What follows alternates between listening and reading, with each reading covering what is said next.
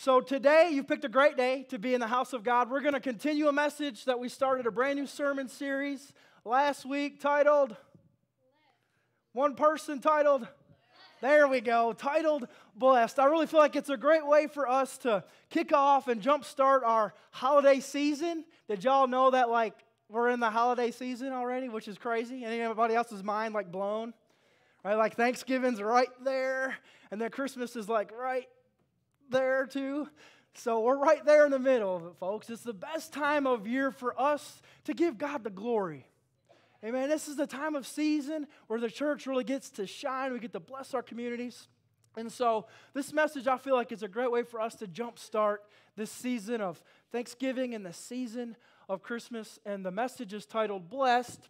And we really started from a place of seeing talking about recognizing that each and every one of you, each and every one of us, each and every one of your kids, your grandkids are blessed. We are the most blessed nation on the face of God's creation. Did you know that? I know we got a lot of crazy stuff going on in our world, right? But we are still blessed. Did you know that most of the world on average still lives on a dollar fifty a day? To eat. Y'all, we are blessed. So we talked about that. We also I wanted to challenge you that maybe the life that I consider blessed, the world standards of being blessed, really don't measure up to or even jive with what God says being blessed really is and what being blessed really looks like. Right? Because God's kingdom is what? It's and backwards to the way we think, to the way my flesh, this earthly, fleshly body I have, the way it leans. And so God wants to bless us. Okay, He wants you to have a, a nice life, a good job, a good home, a good, healthy home, all the things, right? But we can't be chasing the things. I have to be chasing Him. And when I put Him first, He adds those things onto me the things he really wants to add on to us isn't actually onto us. What he wants to depart, impart into us first. Because that's what we're really talking about. Being blessed is something that starts on the inside first. Somebody say first. When God works and moves in my life on the inside first, and I see how blessed that I am, then he begins to add onto us. Amen. Amen. So let's look at that first recap point this morning before we get into the new part of our message. And so we've been using the Beatitudes, the Sermon on the Mount that Jesus used out of Matthew 5, right, for this message. And there's a theme of blessing throughout this entire passage of Scripture that we'll use. We'll get into it, we'll read it here in a moment. But that first point we said last week was this we said that the Beatitudes gives us a spiritual standard. Y'all, that's what we need to live in victory. It's what your kids need. It's what we need is a spiritual standard. That's what God sets with his word. Did you know that? He sets that standard. He is speaking that standard every day, right? Giving us a spiritual standard. Uh, we don't need a moral code, guys. It, his, his standard su- surpasses a moral code. There's a difference. A moral code tells us which lines not to cross, but a spiritual standard defines the life we're called to live, right? You can, you know what? There's going to be a lot. I said last week, a lot of moral people, a lot of people that consider themselves good to the world's standards. You know what? That are going to be separated from God in hell one day because they thought they were good. They maybe even gave. They maybe even adopted a code. They maybe even did some good things. But guess what? Jesus Christ wasn't their Lord. Right? That's the standard. God sets that standard. All those who accept my son will not perish but have everlasting life. Right? And so that's one of the standards that God uses that every body, every soul will be judged on one day. And so his standard is what defines the life that he wants us to live, right? God doesn't want us just to live better or be better or just to be good people. Y'all, he wants us to be holy and live blessed. He doesn't want you to be good. He doesn't want you to be moral. He wants you to be holy. Somebody say holy. And live blessed. See, because blessed people know it. And blessed people, blessed people. Right. And it comes from a place of humility. I don't say that in a prideful, arrogant, confident way. That's what the world says of Christians, that we, we're arrogant and we're prideful and we're judgmental. But no, we're standing on the Word of God. I know what God did for me, and so I actually have grace and mercy and love for others, accepting them where they're at, right? And I want to help them build, build, uh, build that bridge and gap that place for them to being from being lost into being found in Jesus' name. Right? And so we need his standard. And the Beatitudes give us that standard. So let's go ahead and read it. What do we say beatitude literally means? I gave you the definition last week. Does anybody remember? Beatitude literally means supremely blessed. That's what that word means. And so God is declaring to his children, for those who believe that you are supremely blessed. But it's upside down and backwards to the way of the world. See, because if, if you gauge your blessing or your blessed life based on the Joneses across the street, you might not think you're blessed because they have a Jeep, right? Or they have the, the 5,000 square foot house. And, and you might have a trailer or, or a car that's barely running, right? And you might think that they're blessed. You know what? They might just be moral. They might just be good. But if Jesus Christ is the Lord of your life, God says you're blessed. Do you see that? And so don't judge yourself according to the world, but what, to, what God says. We're going to read what God says, what Jesus gives us the definition of what a blessed life is and looks like. This is what he says. Verse 1, he says, And seeing the multitudes, he went up on the mountain and where he was seated, and his disciples came to him. Then he opened his mouth and taught them, saying, Blessed are the poor in spirit, for theirs is the kingdom of heaven. I want to stop there for a moment. Blessed, this is the one we went over last week, right? Blessed for those who are poor in spirit, for theirs is the kingdom of heaven. We talked about that last week. If you missed it, get online, check it out. It'll bless your life. Amen. Verse 4 and verse 5 is what I want you to highlight or underline this morning because this is where we're going to hang out today. We're going to talk about these two Beatitudes today. It says, Blessed are those who mourn, for they shall be comforted. And blessed are the meek, for they shall inherit the what? The earth. And goes on Blessed are those who hunger and thirst for righteousness, for they shall be filled. Blessed are the merciful, for they shall obtain mercy. And blessed are the pure in spirit, they shall see God. Thank you. I lost my place there for a moment. Verse 9 Blessed are the peacemakers, for they shall be called sons of God. And blessed are those who are persecuted for our righteous sake, for theirs is the kingdom of heaven. And blessed are you who revile you or persecute you and say all kinds of evil against you for falsely for my sake. Rejoice and be exceedingly glad, for great is your what? Reward in heaven, for so they are persecuted the prophets and those who all came before you. Do you see a pattern? Do you see a message that God wants us to grasp today? That if we want to be, you and I can be blessed. But we have to share in the same desires as our Heavenly Father. We can't shy away from persecution. I can't compromise what I believe because if God says it in His Word, I can't compromise what I believe if it might offend somebody in the world. Because if I don't compromise God's standard, I am blessed. A blessed life comes with hardships. That's what's upside down and backwards. We think a blessed life means you don't have any problems, just woosah all day, every day, right? That is far from the truth. Right? Your hardship declares your blessing. Your hardship declares that you're favored by God. You just have to rely on Him through that crack and crevice, through that crutch in a hard place, through that dark place, through that valley, through that, that hill, through whatever it is that is coming against you. If you stand on His word and you fight in His truth and He declares promises, victory will be yours. It's yours. You got to grab it.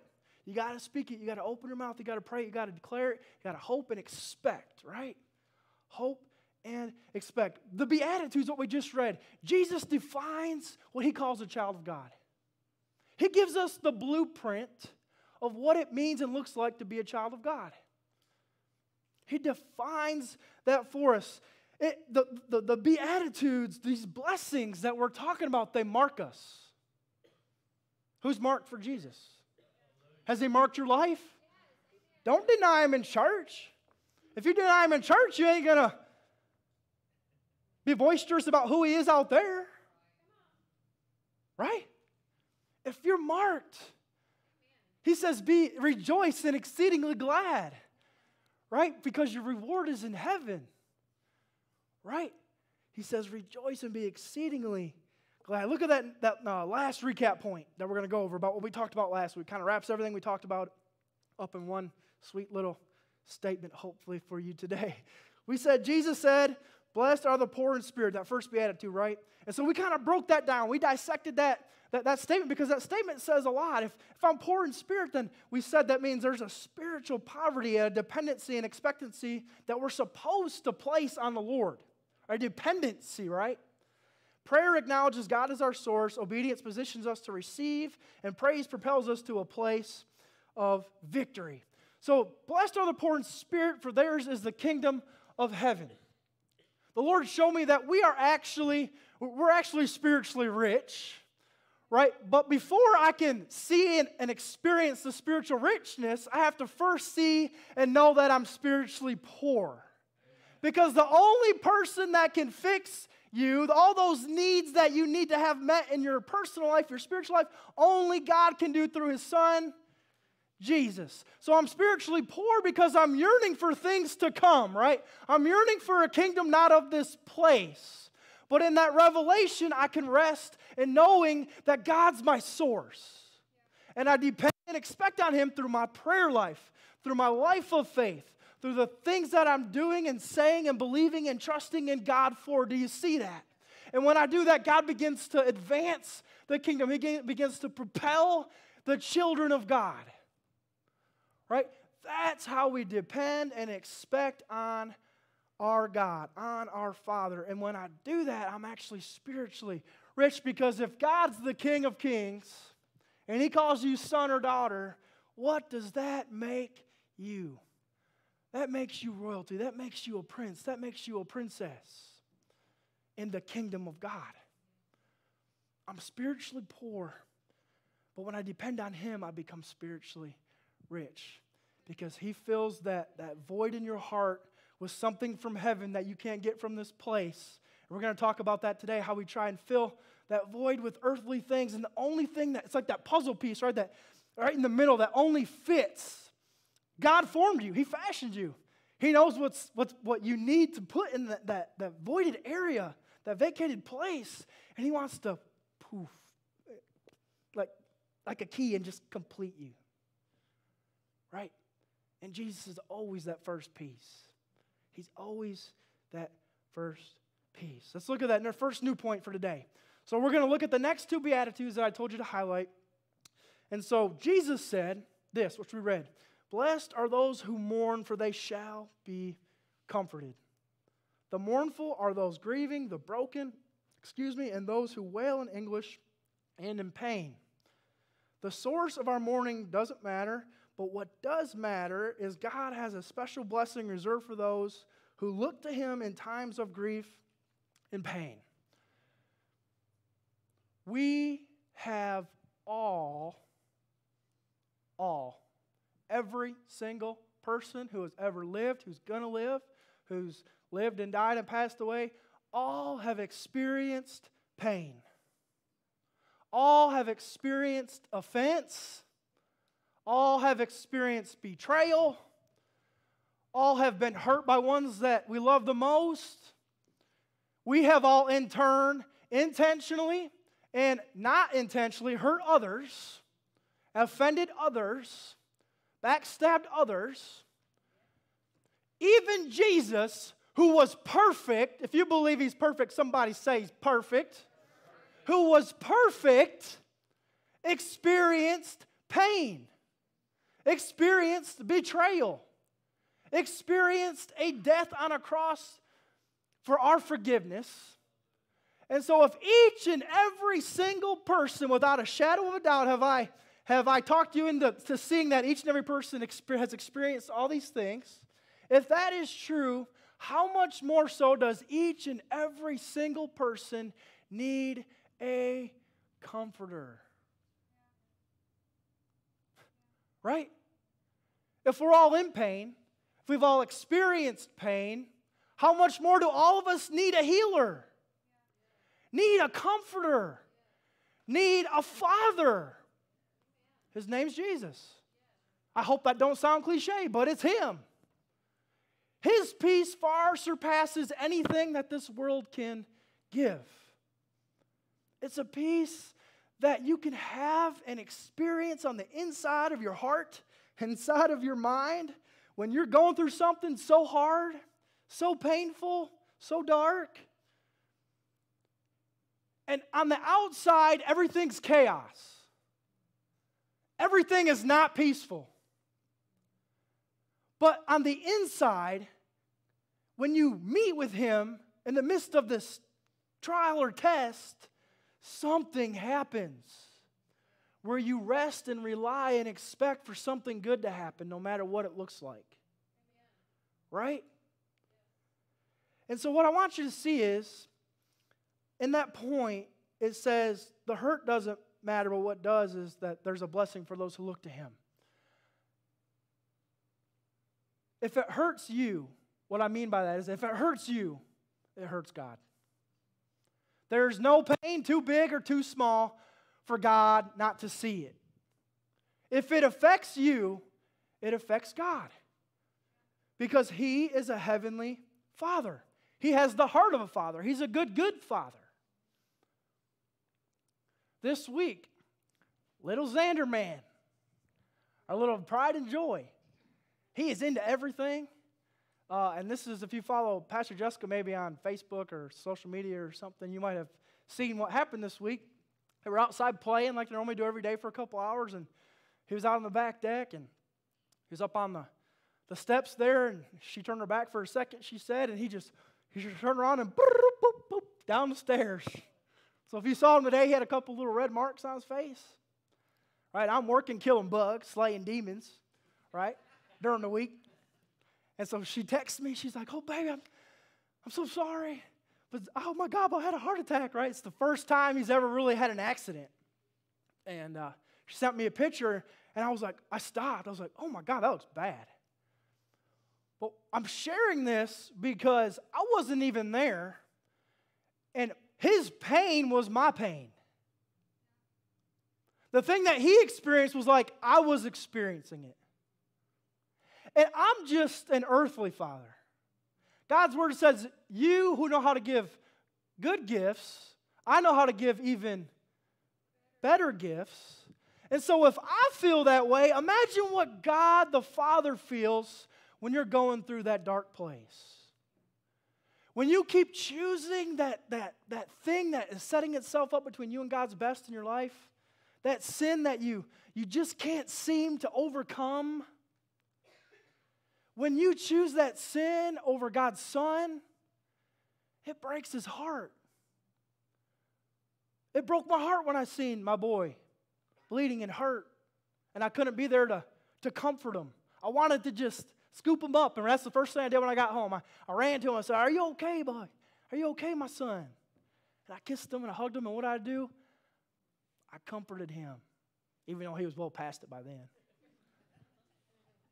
But that's what a father does, right? That's what your father wants to do for you. Believe me, Jesus understands your pain.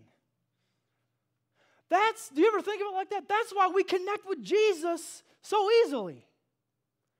See, because sometimes when I talk about God, we kind of look at God as like, he, He's our Father, but it's, it's harder to connect to Him because I still feel like He's judging me. He's like God.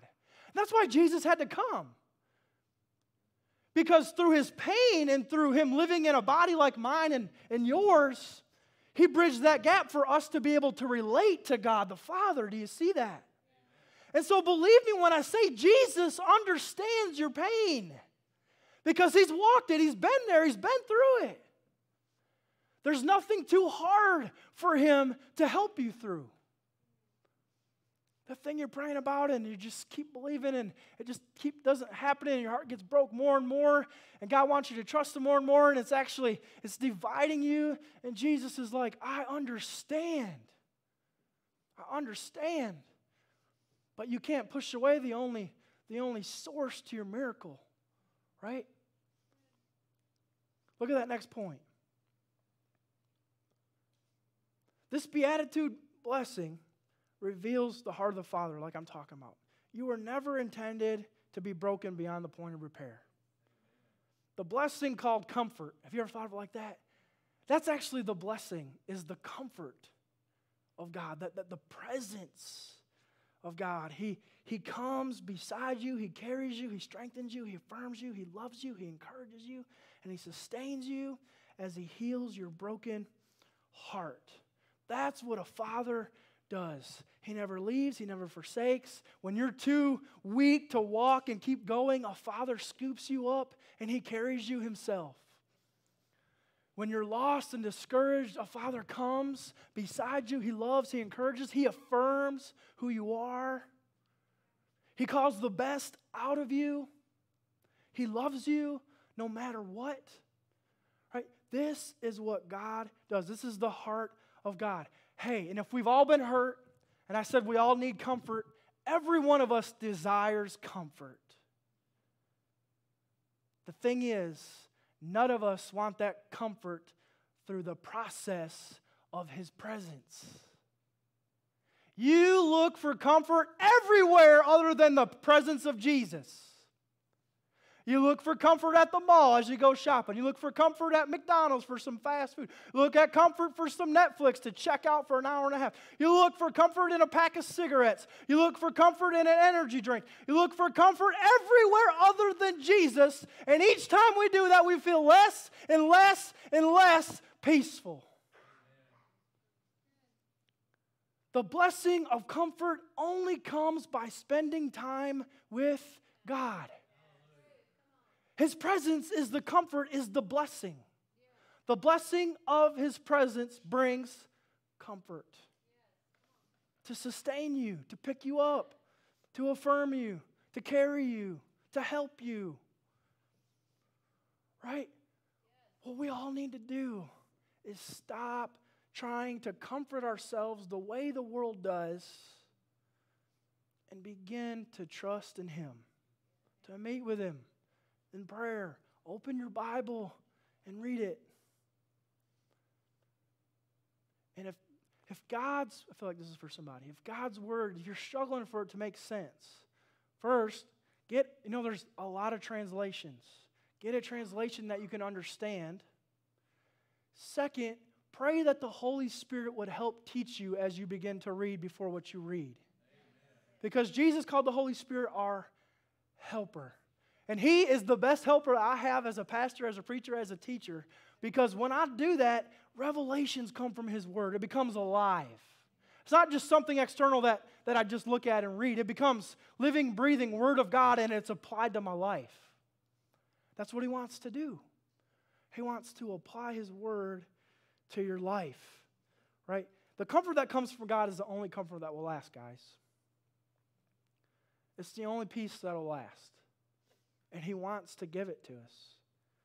He really does. God is, think of it like this He's just waiting for His sons and daughters to like climb into His big, gigantic, cosmic lap, so to speak. Imagine how big God's lap is, right? It's probably massive. He wants his sons and daughters to spend time with him, climb into their lap, and have some daddy, son, daughter time. I can remember my dad. My dad was a big old guy. He was like six four, just, just a big guy. One thing he did such a great job of as being a dad, he always would hold us. No matter how big I got, the first thing we ever did, he had to give me a big old hug and tell me how much he loved me. He always told me how much he loves me. And that's something that's been imparted to me, that's something that I do for Xander. I'm never going to grow out of hugging him, loving him, and telling him how proud of him I am. Right? And now that he's getting older, one of the best joys of my daily life is when he comes running to me. Like if I'm on the couch, he comes running to me. He wants me to pick him up. Right? He wants me to pick him up. Why do maybe some of us not desire for God to pick us up? because that's what He wants to do. He wants to pick you up and spend time with you. Have we placed something in front of Him? Am I blaming a hurt on Him? Because we talked about this morning that, that, that childlike faith, there's something that happens in a child that us adults need to learn from. Xander sees me and Pastor Jessica as his, his parents, as his source. As, we're his source of everything, right? Any parents in the house? You are his source for everything. God wants to be your source for everything. For your spiritual life, for, for, for everything, for it to bleed into every area of your life. Right? Look at, look at Psalms 34 18. It says, The Lord is near to those who have a broken heart.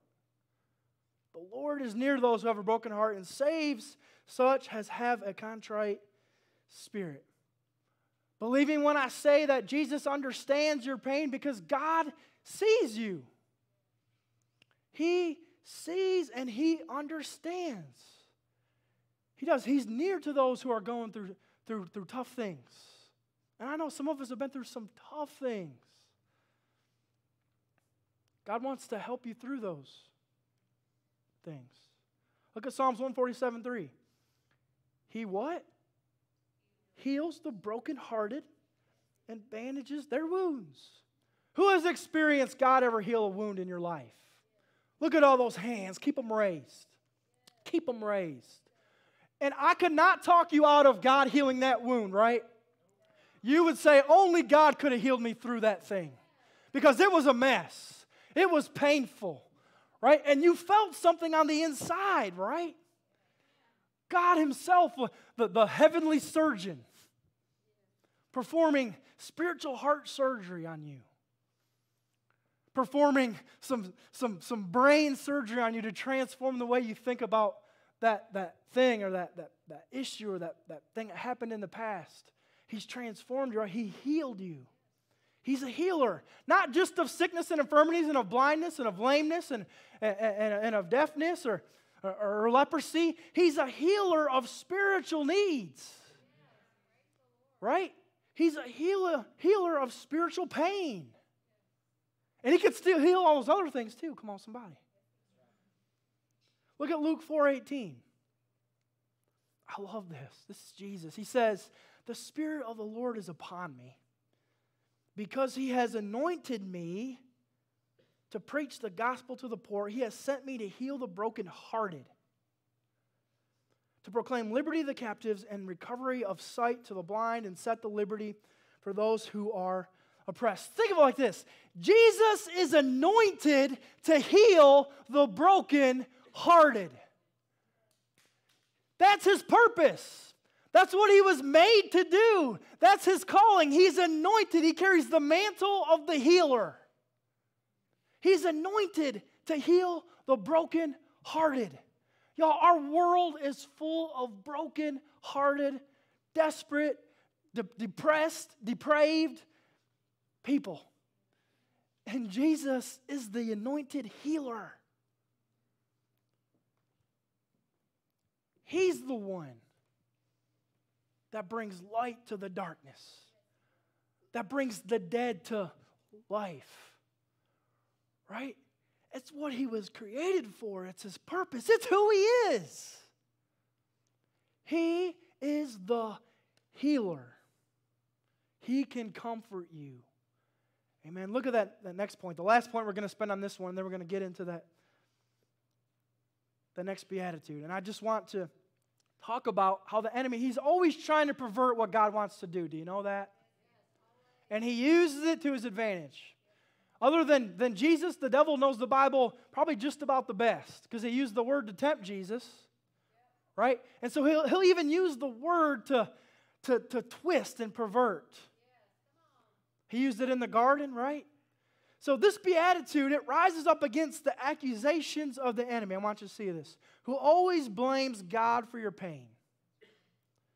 Satan's scheme, his strategy is to disconnect you from the comfort of God that heals your heart so he can keep you in a place of grief and pain. Unhealed hurt becomes demonic strongholds through which Satan manipulates your life. This is what I want you to know that Satan doesn't want you to know.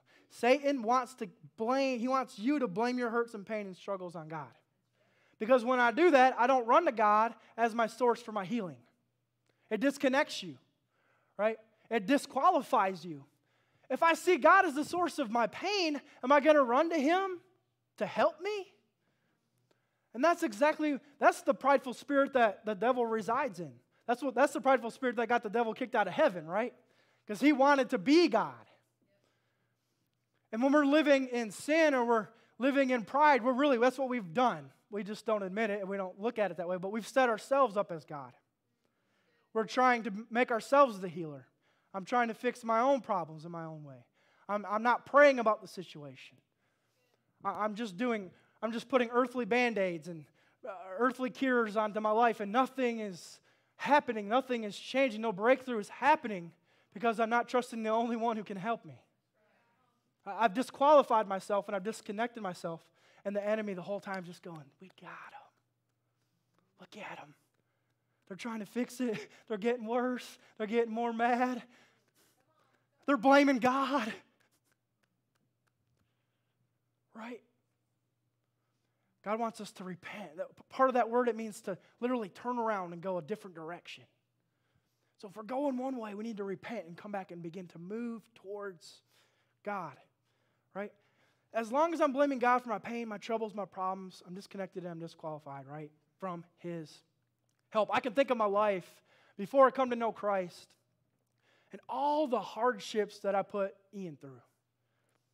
Before I knew who God was, when I when I lived a life that I thought God was who the world told me God was, right? Through movies and the news. And you know they got it wrong.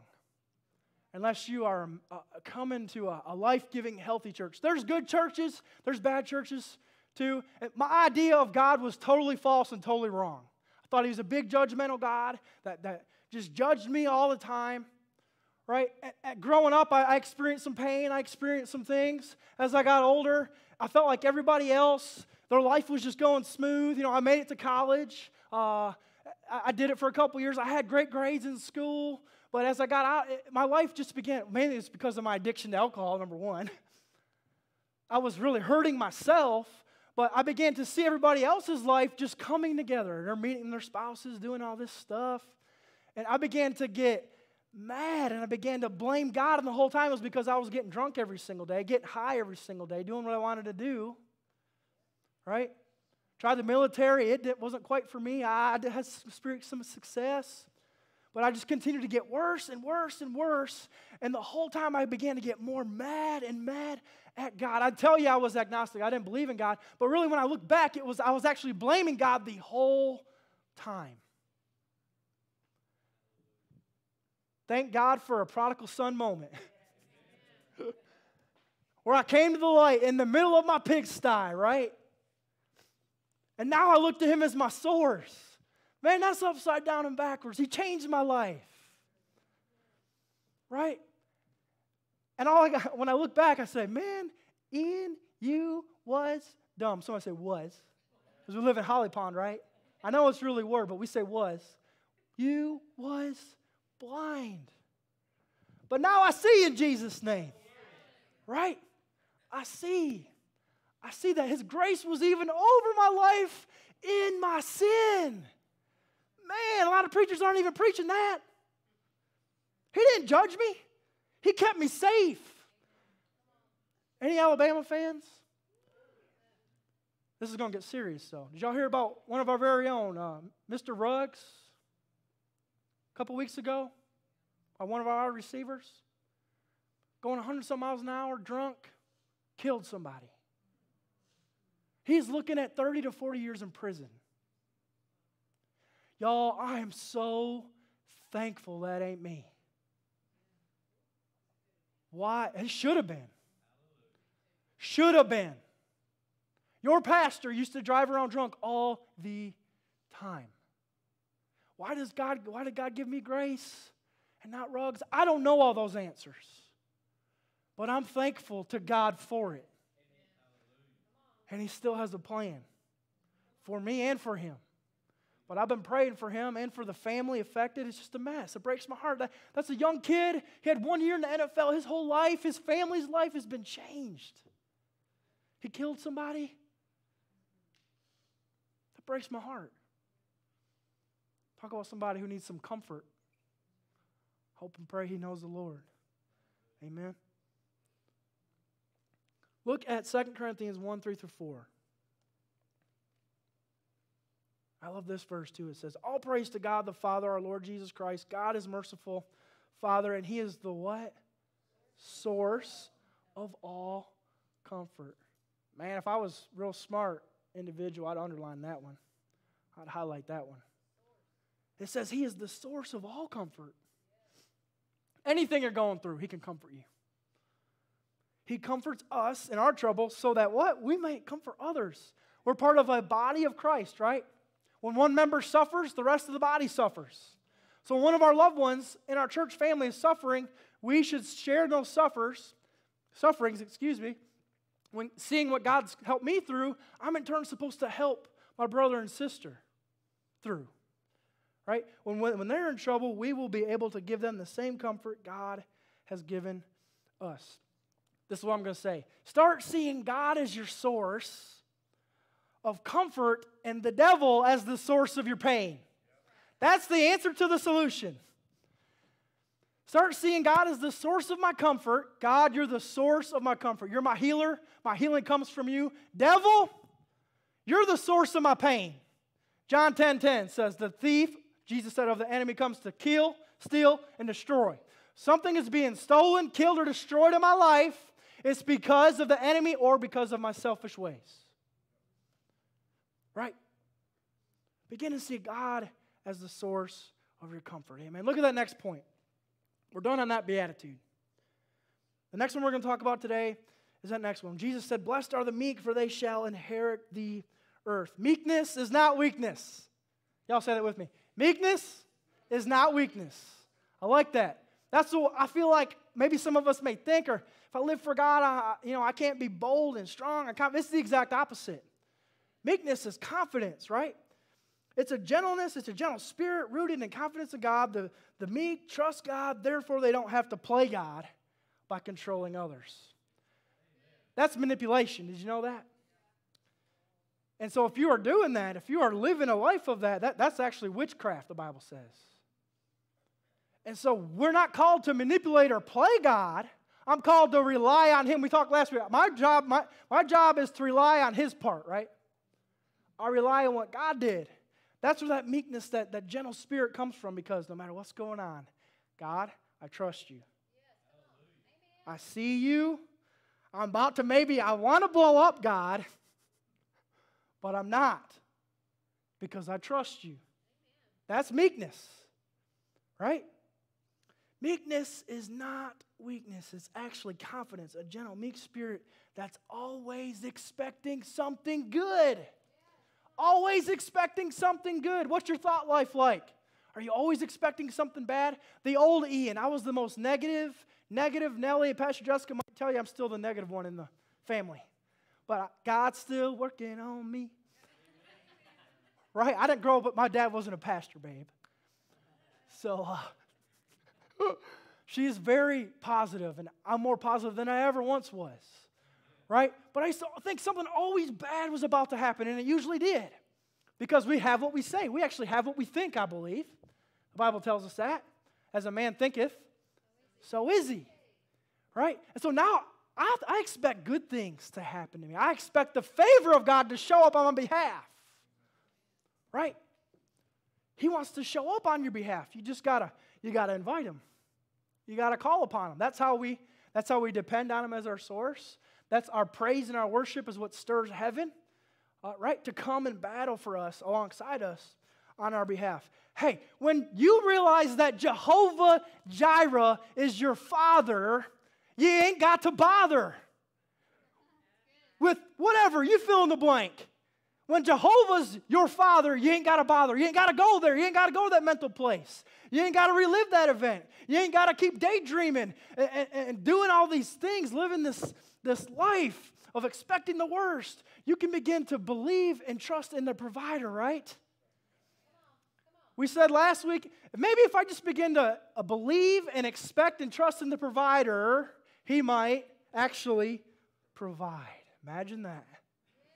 It's not rocket science, right? Trust in the provider. I bet he'll begin providing in your life with whatever it is. You fill in the blank, right? If Jehovah's your father, you ain't got to bother. Tell your neighbor, if Jehovah's your father, you ain't got to bother. Right? Don't go there. Don't stress. Don't get anxious. Don't get more depressed. Don't go there because you know what? Jehovah, Jireh, is my daddy God. He created all, He knows what I need. And so, God, I'm inviting you, I'm asking you now to help me. It's that easy. Help me, and He will. Look at Matthew 26, 49 through 54. This is right when Jesus is being betrayed, getting ready to go and be crucified. So Judas came, Judas came straight to Jesus. Greetings, Rabbi, he exclaimed, and gave him a kiss. Jesus said, My friend, go ahead and do what you have come for. Then the others grabbed Jesus, arrested him, but one of the men, but Jesus pulled out his sword and struck him. Excuse me. High priest, slave, slashing off his ear. Put away your sword, Jesus told him. Those who use the sword will die by the sword. And this is what I love. This is meekness, y'all.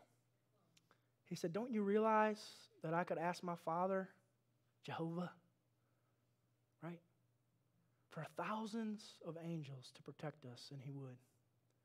He'd send them instantly. He says, But if I did, how would the scriptures be fulfilled that describe what must happen now? Jesus was God, but he didn't play God. He didn't manipulate the situation. He didn't shy away from pain because he was standing on the Word. No, no, Jesus is the Word. He refused to play God even though he was God.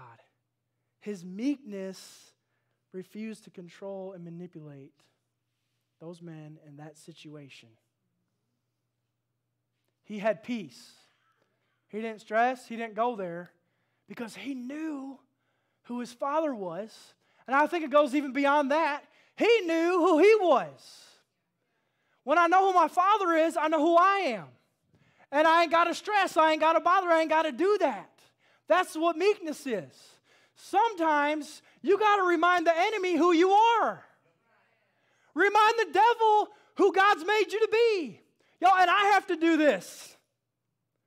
Sometimes I'm getting attacked at work, in my truck, at home, through whatever. And I have to remember that God's my source and the devil's the source of my pain. And so I begin to tell the devil who God's made Ian to be. I'm the first and not the last. I'm favored coming and going in Jesus' name. My ministry's blessed. My wife is blessed. My church is blessed. The works of my labor are blessed. And devil, you are cursed in Jesus' name. You're under my feet. You got to remember who you are. Jesus says, Don't you know that I could call on a thousand angels to come and fight and protect us? And they would come. He said, But I'm going to trust my Father. And so when we tell the enemy who he is, reminding them who God's made me to be. I'm trusting God as my source. Amen. That is meekness. That is meekness. Look at that last point. This beatitude releases the blessing of an earthly inheritance. He said, Blessed are the meek, for they shall inherit the earth. The enemy tries to pervert this too, right? it exposes the lie that the enemy says God doesn't care about earthly things. He does, actually. He wants you to have a blessed life. He wants you to have a good job and a nice house and a, and a nice car and good clothes and all these things. He just doesn't want us to make those things our God, right? God has temporal, earthly, physical, financial blessings reserved for those who, through meekness, trust Him to be God, who trust Him as their provider, who trust Him as their Jehovah. Our inheritance is given, not taken. That's manipulation. I trust God to provide the needs that I have, and He does. It says, Blessed are the meek, for they shall inherit the earth. There are earthly blessings that God has for you.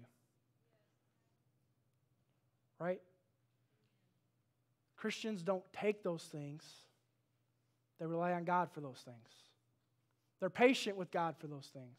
They believe God for those things, and they trust that God, excuse me, going to do those things for us. Right? God cares about our eternity. Does anybody agree with that? He sent his son to prove that, but he also cares about your now. He cares about your now too. He wants you to be a blessed child of God from now until He does call you home. Right? He wants to meet our spiritual needs and our physical needs at the same time. I just have to be a good steward of what He's given me, and then He adds on to me.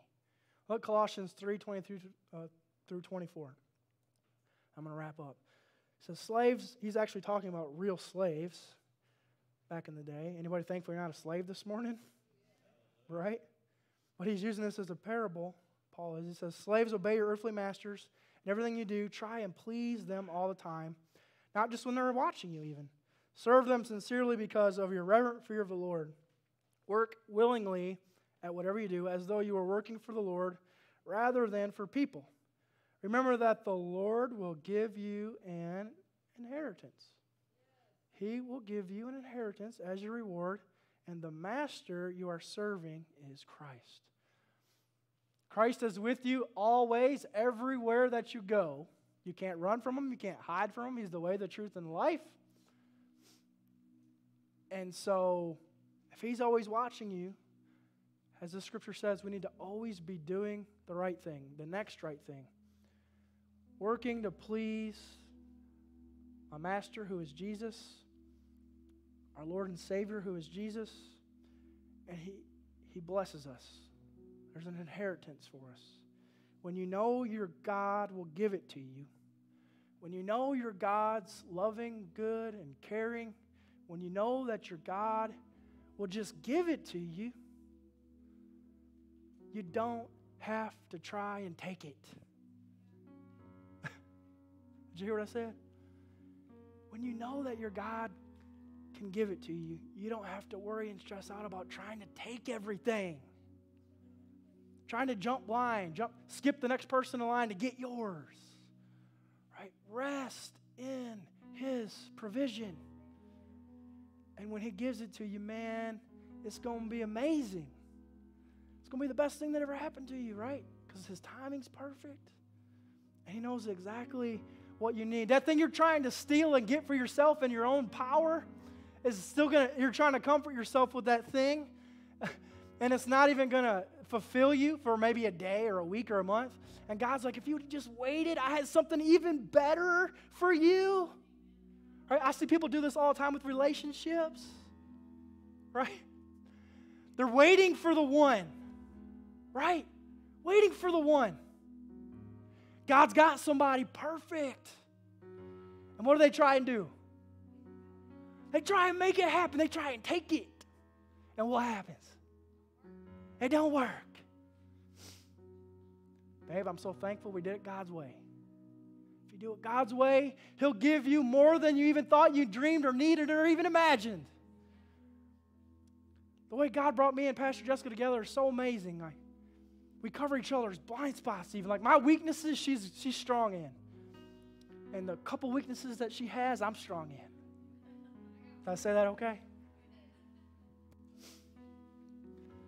So I just share that as a as an illustration. You, but you, you can fill in the blank of whatever. You can do that for trying to get the right job or the wrong job or the pray before you buy a car.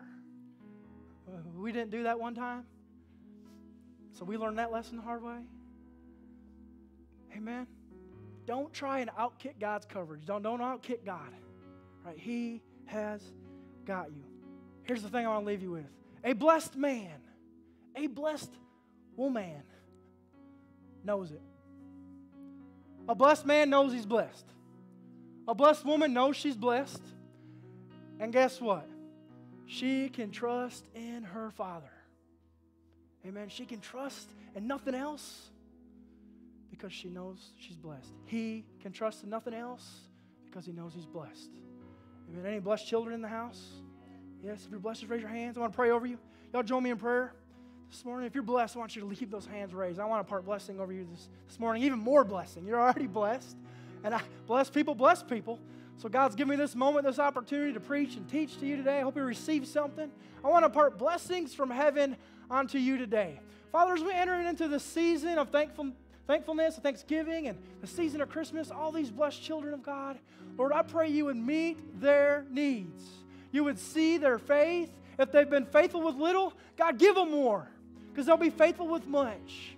God, if they've been faithful with, with, with everything in them, in this tough season, and this thing that got blindsided by, God, that you would bless them. God, bless them with things from heaven. God, I bind the enemy right now in Jesus' name. Anything that the enemy tries to come, kill, steal, and destroy, he can't have. God, we have earthly inheritance and we have a heavenly inheritance. God, I call them inheritances forward now in Jesus' name. Inheritance for the kingdom of God, inheritance for children of God inheritance for men and women, blessed men and blessed women today in Jesus' name. In Jesus' name. Last thing I want to do, you can lower those hands if you want. If you've been born again, I want you right now to pray for the lost. If you know the Lord as your Lord and Savior, I want you to pray for those who don't know Him as, as Lord and Savior. And what I want to do is, as y'all are praying, if you are here today or you are watching us online and God's not your source, Jesus is not your Lord, He's not your Savior. Man, I want you to change that today. Change that today. Don't just change your eternal destination, but change your earthly destination. You're probably running the wrong way, a thousand miles an hour away from God, and God wants to call you home today. If you feel separated, like you're on the outside looking in, it's probably because you are. God says, Come. Just like that, that heart of a father, like I shared today. He wants to literally embrace you, pick you up into his lap, and comfort you right now. So if you want to make that decision today, it's going to be super easy. All I want you to do, no one's looking at you. I just want you to stand up right now. Physically, stand up. If God sent his son to die for you on the cross, the least you can do is stand up. Hallelujah, there are people standing. Praise God. Liberty Church rejoices, remain standing. No one's looking at you or watching you. Heaven rejoices and the kingdom of God rejoices. As if you're standing, I just want you to know God loves you. He sees you. He wants you to trust Him. He's done the hard part so that He can carry you through the hard parts. Amen. Amen. I want to lead us all in a prayer. If you would say it after me loud and proud, it's going to go like this Heavenly Father, God, we believe in you. We accept your Son. Jesus, be the Lord of my life. I now confess, Jesus, that you're Lord. God, send the Holy Spirit to help me, to lead me, and guide me from this day forward till you call me home. In Jesus' name. Amen. Amen. Y'all may be seated. Y'all go ahead and give God a big hand this morning. Who's glad you came to church today? Bunch of you. So awesome. Man, that's why we do what we do. Kingdom of God growing. And uh, there's a forever family for anybody who comes to see and believe that Jesus is Lord. Amen. So awesome. We love you guys very much. Normally, I would dismiss you. We are going to stay for a few moments. I'm going to ask Miss Marlene. Is Bobby here too? He's not here.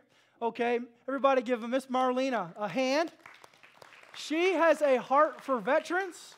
She just, she loves uh, veterans and understands their sacrifice that uh, they do for our nation and for our country. And this last week was Veterans Day. And so she has come and she is going to do something special for the few veterans that we have. Amen. And so I'm going to go ahead and let her uh, have the floor, so to speak. Maybe a few, but you're still worth it. it's still amazing to get to be here and a privilege that I am so thankful for, actually. Um, I'm thankful for a church that allows this and recognizes you the way they do. Um, no matter how great or small, I can't make it big enough to show appreciation for you. So at this time, I want you to stand uh, for the Pledge of Allegiance, and then we're going to go into the national anthem. Attention, salute, pledge. I pledge allegiance to the flag of the United States of America and to the republic for which it stands, one nation, under God, indivisible, with liberty and justice for all.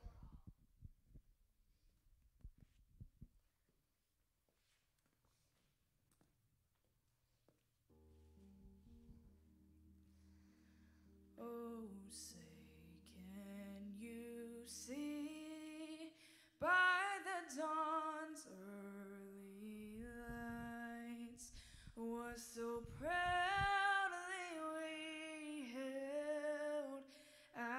twilight's last gleaming, whose broad stripes and bright stars through the perilous fight o'er the ramparts we watched were so gallantly streaming, and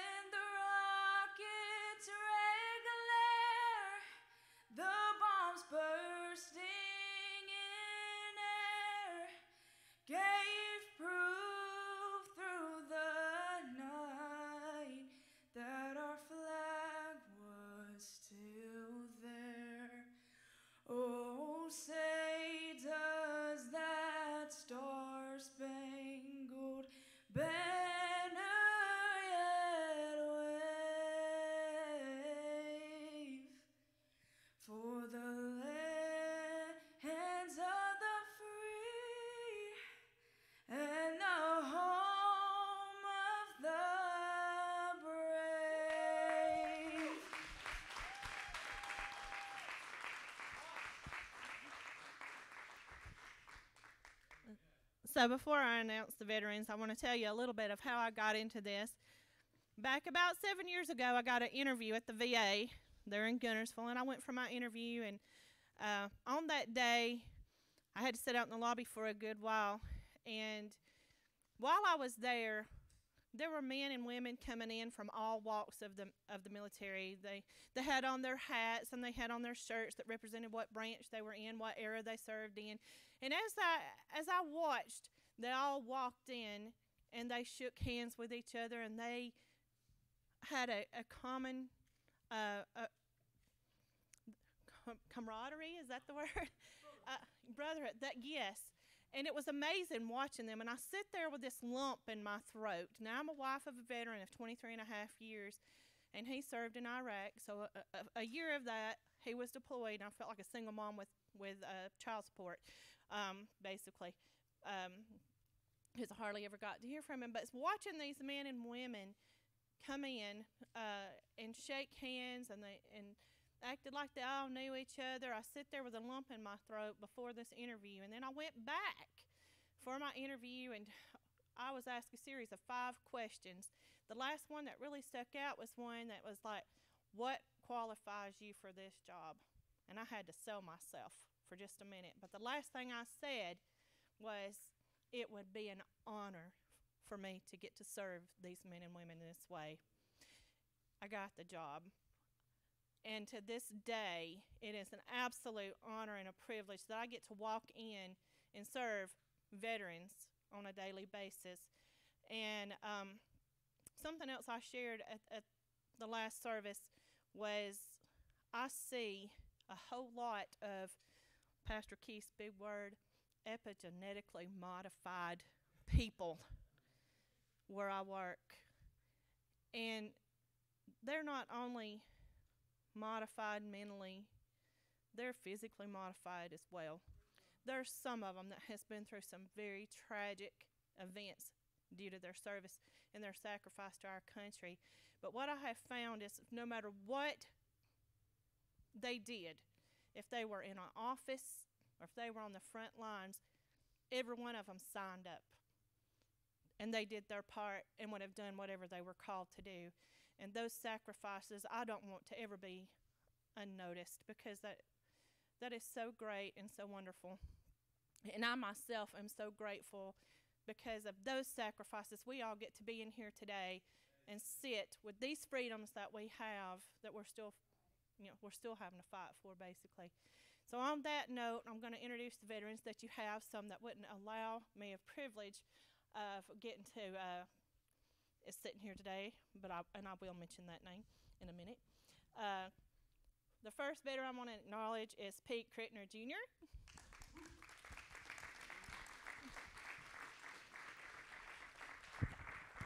And can I say I'm your nurse? Oh, yes, you and I'm his nurse. and thank you for your service. And Mr. Mears Dick Waldeck.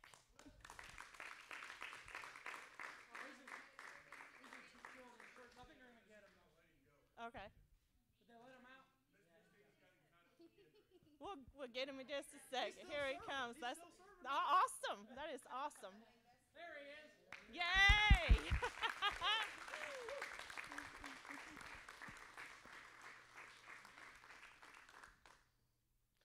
Thank you for your service, sir. Thank you. And last but not least, Pastor Ian Westbrook.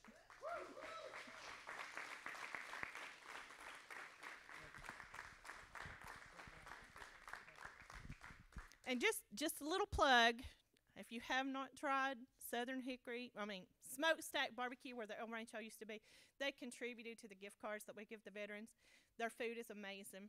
It, so at this time, I want to pray for you veterans, and then uh, give it back to Ian to dismiss or however. Father God, I just thank you for this day. I thank you, Lord, for this day that you've set aside to honor these veterans and the sacrifices that they have made for this country. I thank you for getting him here again this year and Father God for the years to come and I pray that in this year to come that you will continue to bless them and bless them abundantly and Father God may their sacrifices be noted and their generations uh, to come be blessed as well. And I give you praise and glory for each and every one of them and for this opportunity. And in Jesus' name, amen. So awesome. Everybody give one more hand to Miss Marlene. Thank you so much for coming all the way from the Arab campus to do that. But uh, such an awesome day in the house of the Lord. And so we're so glad you came. Okay, y'all are dismissed. Enjoy your Sunday. Come back, see us next week. Bring a friend if you want.